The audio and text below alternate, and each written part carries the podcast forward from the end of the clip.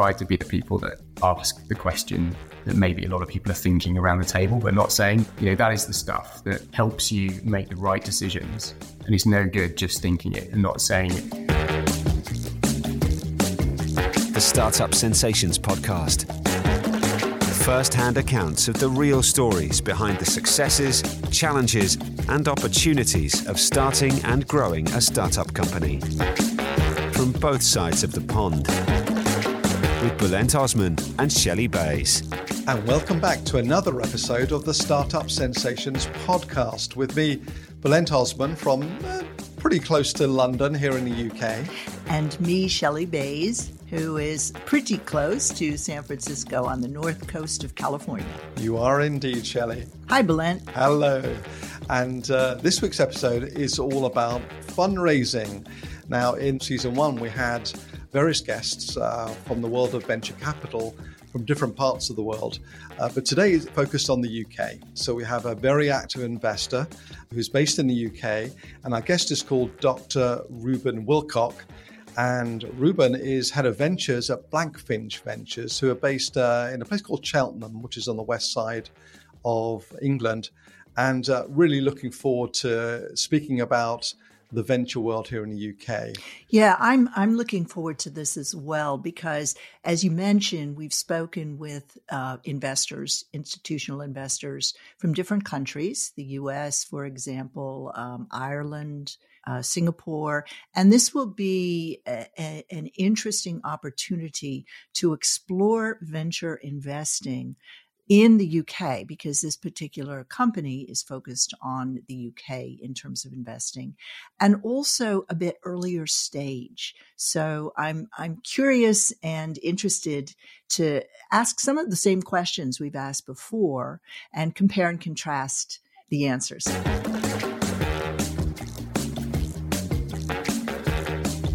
And I'm delighted to say that Dr. Reuben Wilcock has now joined us from uh, a very sunny part of the UK, well, normally anyway, in Cheltenham, which is on the west side of the UK.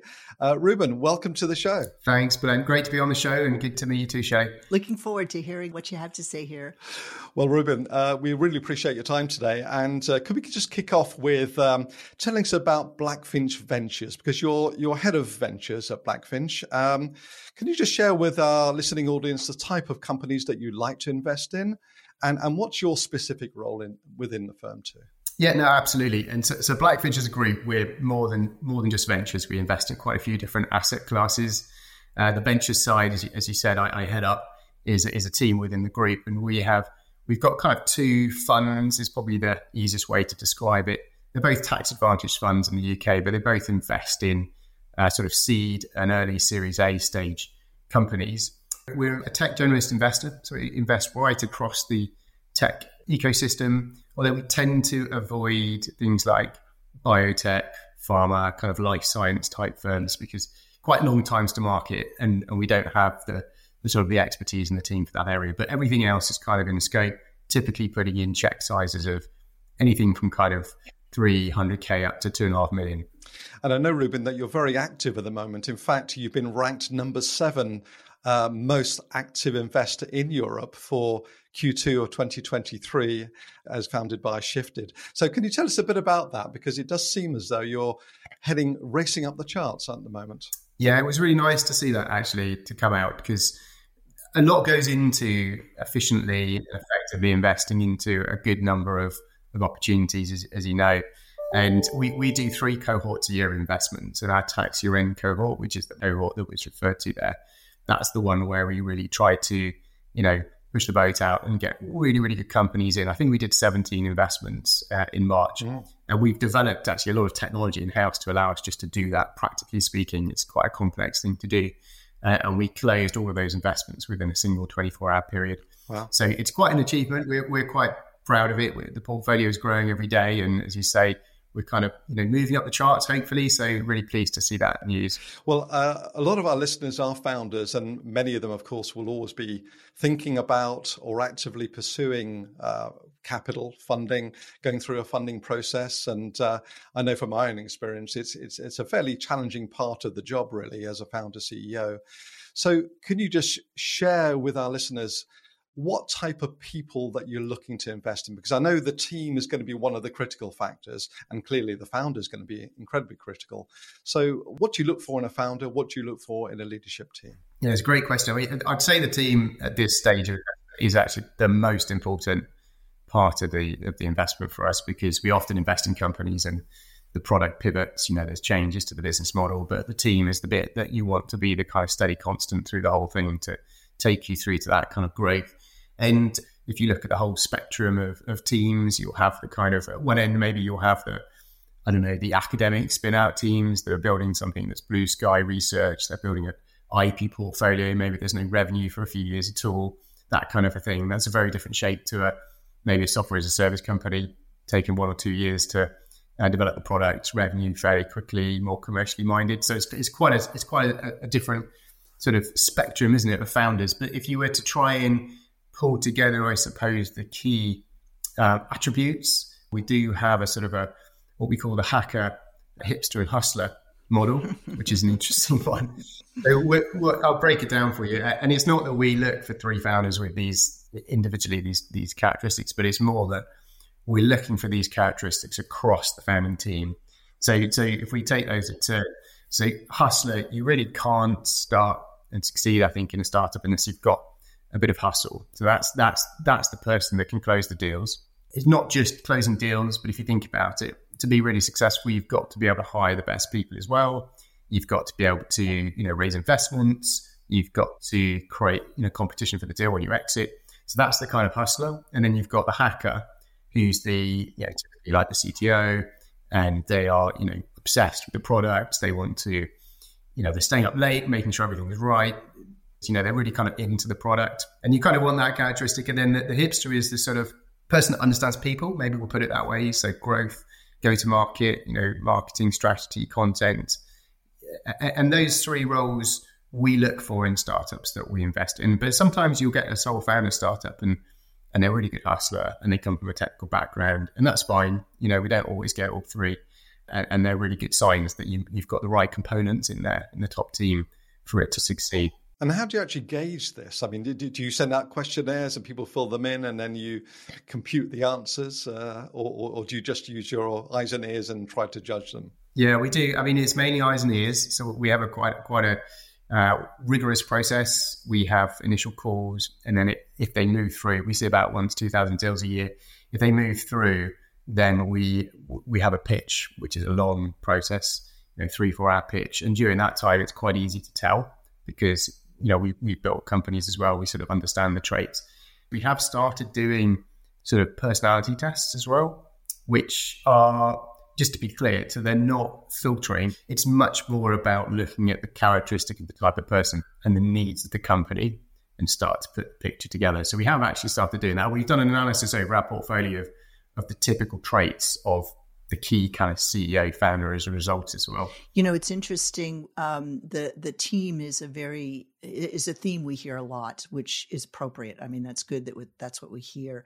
Uh, you know, if you're giving advice to founders who have raised angel money and now they're taking the big step, what have you seen as mistakes they make? Yeah, we've seen quite a few. I'm involved in every every one of the, the big pitches that we do. So I've done hundreds over the last few years. I think the biggest mistake that they make is, you know, they just spend far too long. They kind of waffle on in the pitch. And what you've got to realize is that we've got questions to ask, and we're going to ask a question. And what we're really looking for is someone that understands their business really well. And they're going to be able to answer that question with really good clarity, good kind of vision, um, good knowledge of the company.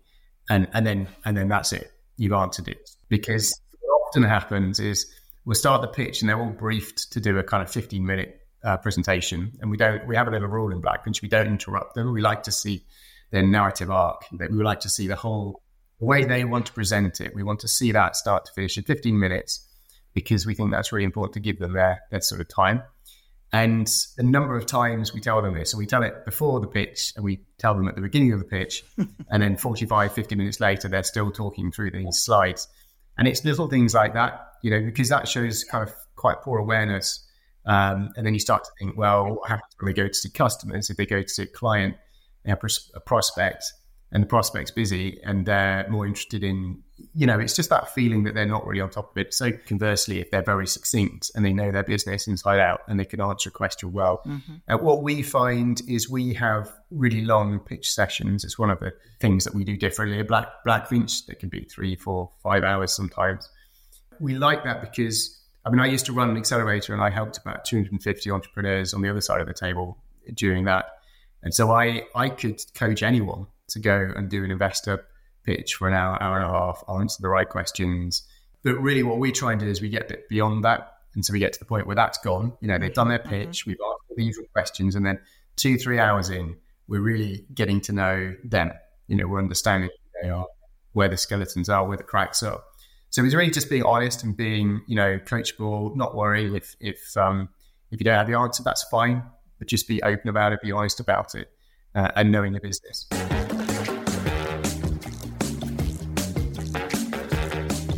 you play good cop, bad cop in the three to four to five hours? We don't intentionally, no. What we do do is we do, we purposely try and put them under a bit of pressure, just uh, in terms of the questioning, you know, not, not unfairly, but we will go in down a rabbit hole and chase for the answer. Yeah. And, and the reason we do that is, you know, there's going to be plenty of times, plenty of times if we invest that we're going to have to work with them and work on difficult problems and understand how they cope with with the pressure. You know, we want to get the answer, and we're going to keep going until we get the answer, and we'll see how they react to that as well. And it's a good indication of how coachable they're going to be, how defensive they're going to be, um, how difficult they're going to be to, to, to work with. And do some people crack under the pressure? no, I don't think they crack. I mean, there's normally a, a, an arc they go through, and they come in and they'll do their pitch and we'll ask the usual questions and and then there'll be a point at which they because we're a very technical team we, are nearly all ex-founders i've got a phd we've got another phd on the team you know we we sort of understand technology really well so there's a point about two hours in when they realize that we're we're unusually technically knowledgeable and that comes across and then i think you know over the, the later hours they also realize that we we've been on the other side of the table we've raised money we've sold companies we've you know, we, we've been founders, we've been operators. And what actually normally happens, but is that it is it is quite a intense process for everyone because it's a long, you know, it's a long time together. Mm-hmm. Um, but at the end, we often get comments like, "Wow, that was the most you know in depth pitch we've ever had, but it was really interesting. You know, really got got the feeling that you understood the business and that you understood what we're trying to do." And so everyone tends to really quite value the fact that we put a lot of time and effort and energy into into that process, which is nice for us as well. So we kind of build a bit of a relationship, I think, in those long sessions. And that's so important, isn't it, Reuben? Because at the end of the day, if you do invest, it's a partnership going forward. You know, you you, you then become all on the same team, and it's important that we all sort of pull together. Uh, founders, the leadership team, obviously you as investors, and in fact the board as well. Um, do you think that a rigorous process helps with that partnership approach later down the track? Yeah, I mean, I, I, saw a statistic once. I should check it out. I mean, these things change all the time, but I think the average investor founder relationship lasts longer than the average marriage. That's what I hear. but when you think about it like that, you know, it's a long relationship. And I sit on the boards at many of our companies, and it gets gets very difficult at times. You know, there's times where it's going great and, and it's brilliant, and everyone's you know excited and, and growing. And then there's times when challenges come around the corner. So, you know, it is a journey that you go through.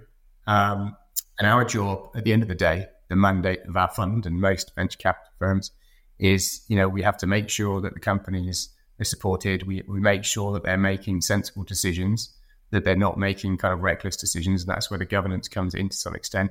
But ultimately, we're trying to create a return for our shareholders uh, whilst trying to add to the world in, making startups and products that benefit people's lives. That's what we're trying to do. Do you see people coming with a plan, or do you see people, as you said earlier, just wanting to talk about the product or service and the technology and the market, but no plan? It's, it's a big, big mix. I mean, the best founders that pitch come along and they understand where they are today and where they're going tomorrow. And you'd be amazed even just the where they are today, how many founders don't really know the numbers? You know, they couldn't really tell you off the top of their head what their current MRR is, the amount of contracts that are signed and not yet um, coming into the P&L or the, whatever it might be. And you've got to be on top of that stuff. And then in terms of the vision and the plan, as you say, it's less about, you know, I often see these pie charts at the end of, I'm going to spend this much on marketing, this much on, you know, it's less about that. It's more about founder having a almost kind of uncanny understanding of the market, of what they're trying to do, why it helps people, a really clear vision of that, and then how they can get there. And it constantly changes and evolves and adapts, and that's just life. Mm-hmm. But a founder that comes in tells you, you know, how they got to where they are now, has an, a very strong understanding of where they're at, all their numbers, the business, everything like that, and then a very clear vision of where they're going and why and how uh, you know, that's really the story you're looking for. Mm-hmm. And then what we can do is we can go away, we can we can DD and make sense of the market, whether we think that's you know, there's enough space in the market, whether we think the product's differentiated enough, it's got a big enough moat. Look into the team, but that's what you're looking for, I think, from the key founding team. How did these big failures happen? Because the investors presumably were sophisticated people. I mean, I know some of the stories, but how do those things happen, in your opinion? I mean, uh, just talk to us a little bit about some of those. I think you've got to be really wary uh, of anything that looks a bit too good to be true. You know, there was a time a few years ago where there were a lot of companies in, in, in the UK and in the US that were kind of growth at all costs. A lot of capital coming in and that driving the growth. And it's like a control system, and you've got parameters coming in, and it's a loop but there's lots of lag in the system. So it's very difficult to really unpick whether there's real value in this product mm-hmm. uh, or whether it's it's really you know you're buying users at the end of the day you're you're spending huge amounts of marketing that will drive adoption um, and it's this big kind of lagging failure that, that that's growing really fast now but you just story up a big a huge problem in, in the future and so what we try and do is get to the bottom of that I mean, we obviously invest in quite early stage companies, but we get to the bottom of that through through data and analysis. So you can do things like look at cohort analysis and understand, you know, when someone uh, subscribes for a product or signs up, how engaged they are over time, which is a great proxy for churn risk. Uh-huh. So, you know, are they still signing in with the product? Are they using the product? Is that falling off each month? Even if they've got a 12 month contract, if they're starting not to engage after month four or five, or you know, if they have the chance, they might go. We also look at a lot of capital efficiency metrics too. Yeah. So you can do some quite clever stuff looking at almost looking at the company like a black box and saying you're injecting this much capital into it. Uh, how efficient is the enterprise value growth, um, taking into account all the capital you're putting in? Because if you put loads of capital into a company, then it really should grow quite quickly. Mm-hmm. But you're trying to create long, sustainable um, enterprise value in the company, not just a quick a quick peak.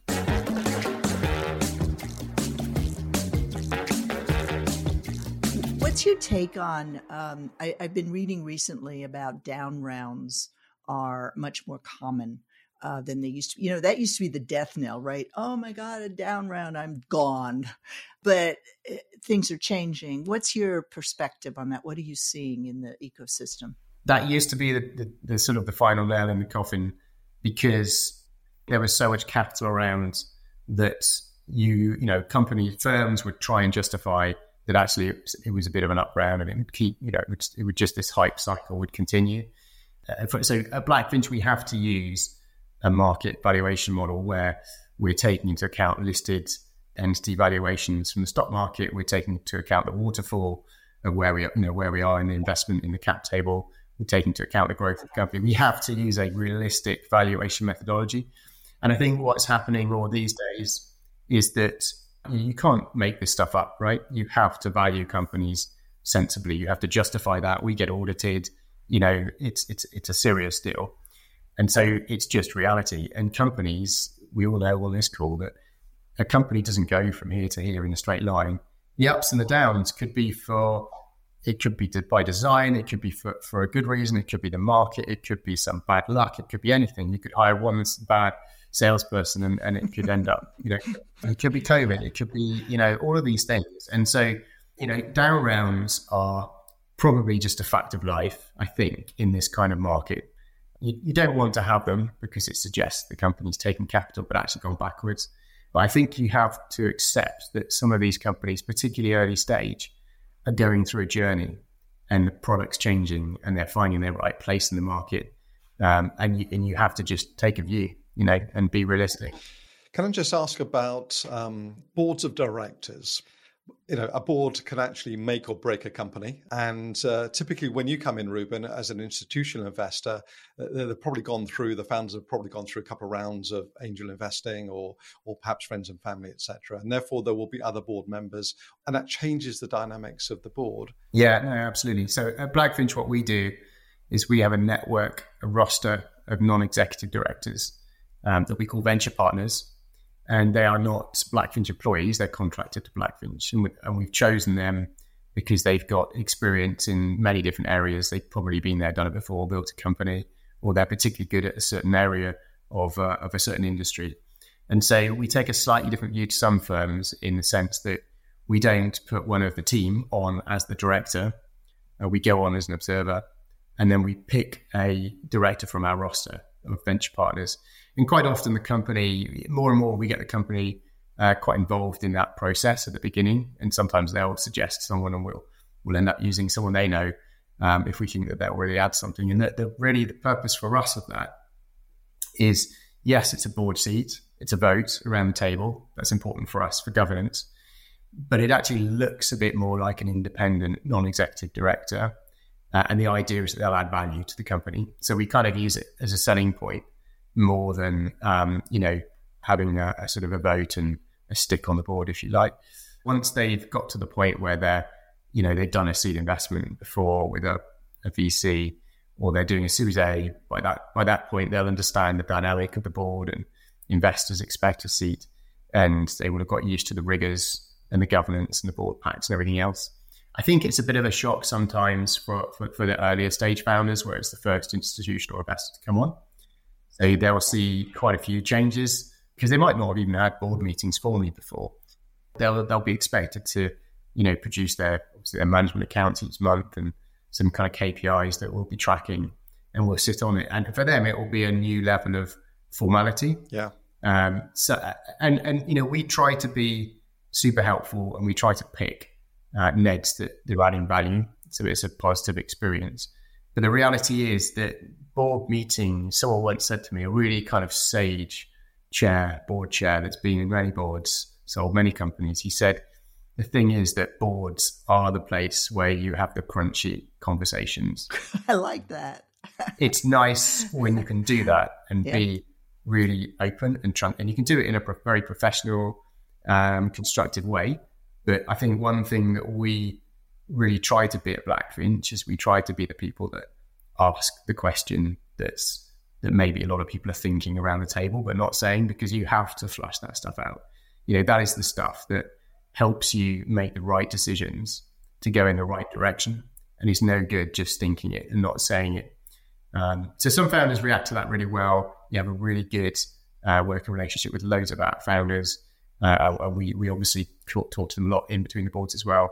Uh, for some of them, it's, you know, if they've been used to running the company a bit more like a proprietor, then it's a, it's a bit of a shock. It takes a takes a while for them to get used to. But I do think they see the value of it over time. I've worked for a long time with startups and run, you know, investor startup uh, matchups, mostly in the angel kind of realm. But um, it used to be that the quintessential startup founder was this young, passionate visionary. And yet, in reality, somebody who's been through it once or twice and is, I don't know, 45 is sort of statistically the more successful founder. And so tell us uh, tell us your experience and your thoughts on that. Yeah, we, we, we, we've got data points, I guess, on that across our portfolio. Uh, I think the average age of founder is round about very early 40s. I can't honestly say that I've seen a strong correlation between age. And I don't know whether that comes somewhat down to the picks because, uh, you know, that's where you're trying to get an edge at the end of the day. But we have, you know, the, the very young, dynamic founders. I'm thinking of the founder of Tended, one of our companies, who's, you know, just incredible uh, individual, massively passionate and driven for the product that he has, which is is a device that helps save people's lives on the on the railways and and his story of why he's made it and you know how why people join the company and why they care about what they do. You know, it's just it's it's just so like in his blood. Mm-hmm. And you know, we love that company. It's doing really great things. It's it's taking off massively now.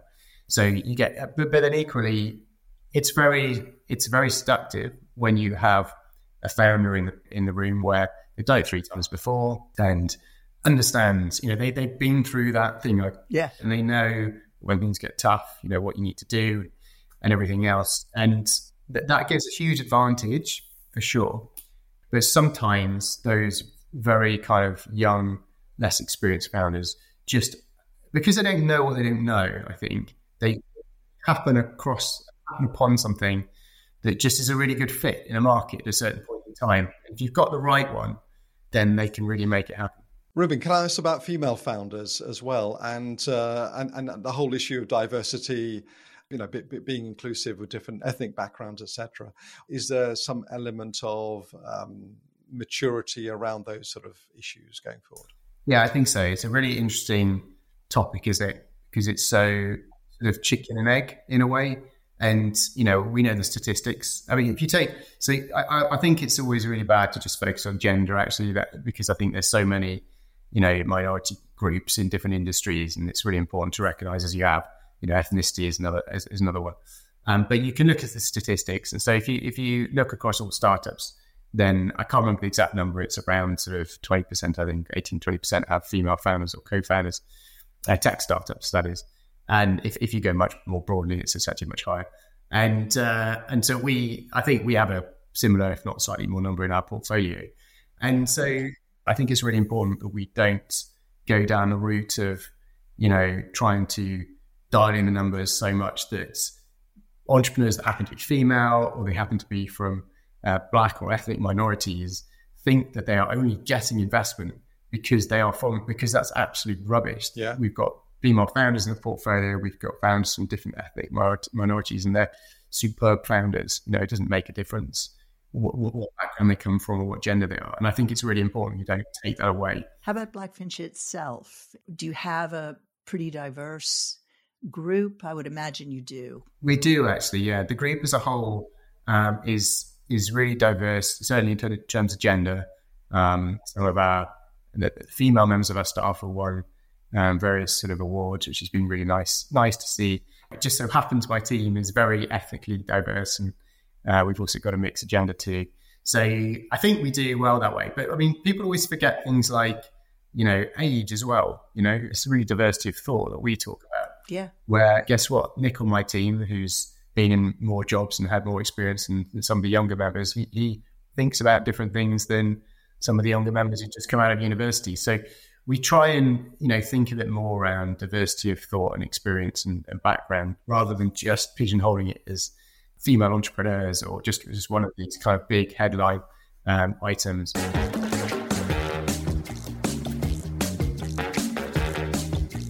Reuben, can I take you back to perhaps the beginning of your career? So let's go. Let's go back in back in time. I know you had a big association with Southampton University, and what was a young Reuben doing, thinking about, dreaming about? Let's say as you finish your university years. Yeah. So I mean, as a boy, I was always very entrepreneurial. I went to university to do electronics. I had a real passion for electronics, actually, and building things. That was my whole. It's remained my whole kind of thing. I decided to do, a PhD, which I did in my in microchip design. So it was electronics, but quite specifically chip design. Uh, and that, that went quite well, but it didn't really satisfy my real world entrepreneurial. So I found a kind of happy medium where I was involved in research for quite a lot of years. If you, if you go to Google Scholar and you type my name in quotes, you'll probably find 80 or 90, you know, papers that I've authored or co-authored about many different areas. And I was involved in yeah, a very broad range of technologies, everything from hydrogen fuel cells to genetic algorithms. We put tracking devices on the back of honeybees to try and understand what they were doing. Raced boats powered by the sun. And I found myself sat on the intellectual property panel at the University of Southampton for five or six years, where you know all of the patents, all of the inventions, the spin-outs, the startups, the licensing, kind of for the engineering department went through this panel and at the same time, I started to, to, to do my own startups. So I've done four tech startups now um, with uh, different degrees of success. One of them exited very successfully at the end of 2014, which was which was when I decided to start the accelerator Future World, which still exists today. We, we sort of we literally grew from zero. We, we, built a you know a physical place. It was affiliated with the University of Southampton. We helped about 250 entrepreneurs across about 50, 60 companies. We got very good at raising some angel capital and then getting them over to Y Combinator, which is obviously see over there in, in the US and places like Skydeck, you know, really good accelerators in the US. And some of them went on to do really well. Many of them failed. It was super early stage, but some of them did really well. We had a small angel network, and and yeah, I, re- I kind of really enjoyed that phase. But I think, and it wasn't designed as such because I sort of finished my startups and I decided I wanted to break and I wanted to help other people do the same thing. And then I got to the point of doing that for four years, where I thought it'd be quite quite fun to have more capital to support and help those companies with. And that's when I looked around for a venture capital firm that I felt was interesting enough and entrepreneurial enough to be able to make a difference and have the right kind of values that I sort of had. And, and that was where Blackfinch came in. And, and Blackfinch is great. We are about 160, 150 people. Uh, and, and, as I say, a, a, number of different investment teams. But the good thing about Blackfinch is we've got this really super entrepreneurial uh, founder, Rich Kirk. And so it's the kind of place where if you have a good idea, then you're never kind of shot down for a good idea. In fact, quite the opposite.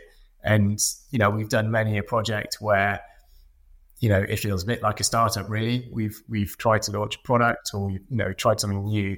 And generally, you know, you get the backing to do that. So it's a, been a really good place to join. So I joined Blackfinch after running this accelerator for, for four years or so, and then helped set up the, the ventures team and the product and the, processes and everything else in Blackfinch since then. That's a great story, Reuben, and, and it's nice to hear your, your progression from uh, exited founder through to helping others, and, and now and now doing it at scale, which is what you're doing right now.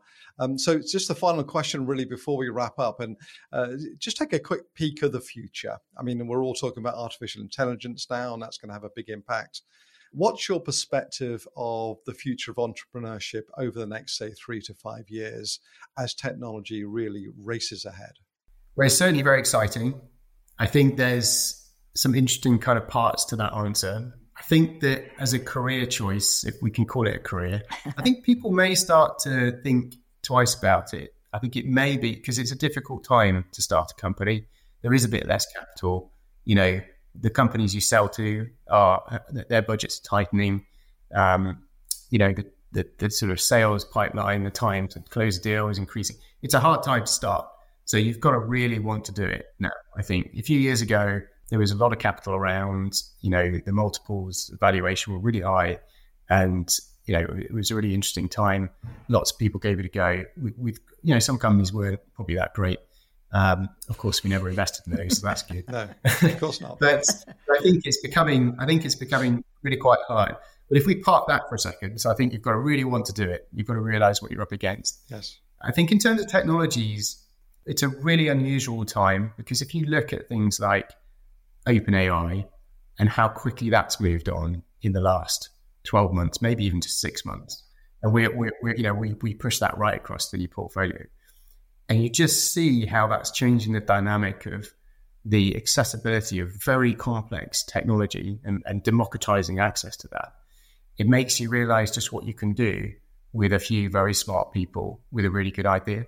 So you can, you know, jump on um, OpenAI right now, and you could, without any understanding at all, you could develop a, you know, a deep neural net model to do some image processing or some um, AI prediction of, I don't know. I mean, I, I wrote something the other day, believe it or not, to take my webcam and detect when a pigeon was walking along the fence of my house at home. because my idea was if I if I made a loud noise, it might go off instead of making a mess on top of my face. You can do that. That would have been a PhD project ten years ago. Now I can write that in OpenAI and it will do most of the work for me in two hours. That's amazing. And, and that's really what's changing in the world. And I think that will open up a lot of opportunity for people with really smart ideas mm. who who are really you know intelligent and, and smart people around them. So I think that's what we'll see. We'll see some really really clever companies coming together. But I do think that you know the people that that, that choose the entrepreneurial route will will need to really want to do it and realize that it, it's quite a tough time to go. Did you get the pigeon? I did. You know, it wasn't so close that you could determine a pigeon from another type of bird, but it, it was detecting pigeons, yes. Amazing. so uh, you I'm sure you're always looking for good deal flow. So if people have got this wonderful idea and they're looking for a little bit of capital, um, how best to contact you, Reuben, or perhaps some of your colleagues at uh, Blackfinch? What, what's the best way? Yeah, so you, you, can go along to the the Ventures website. So if you search for Blackfinch Ventures, we've got a form on there you can fill in. That's one way. Uh, or you could search for me on LinkedIn. You could drop me a message. I, mean, I get a lot of those coming through. And we're looking for super smart teams, big growing markets, uh, people that understand, as I said, where they come from, where they are today, and where they're going. Uh, and uh, we'll always we'll always take a look if you if you hit those criteria. Well, here here on the call we've got Shelley, who's our hipster, probably. Uh, I'm probably the hustler. So Reuben, you must be the hacker. Let's go with that. With the pigeon story, we'll go with that. Absolutely, yeah, that's probably the best way. Well, Reuben, it's been an absolute pleasure to have you on the show. Uh, thank you ever so much for your time and for your wisdom and for your insight. And uh, no doubt you've given away some very, very interesting pointers for, for founders to to make sure they pitch to you properly and, and, and increase their chances of, uh, of success. So uh, we really appreciate your time. Thank you. Yes, thank you. It's been a pleasure.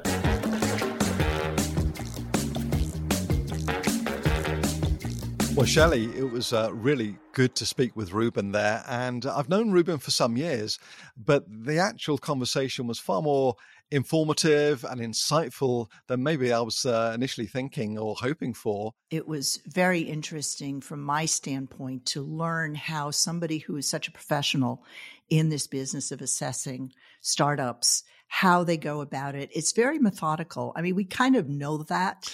Well, Reuben mentioned uh, a, quite a wide variety of things, but the one that stuck out for me was uh, his emphasis about team, especially when assessing uh, the viability of making an investment in a startup company, especially in the very early stages of any business.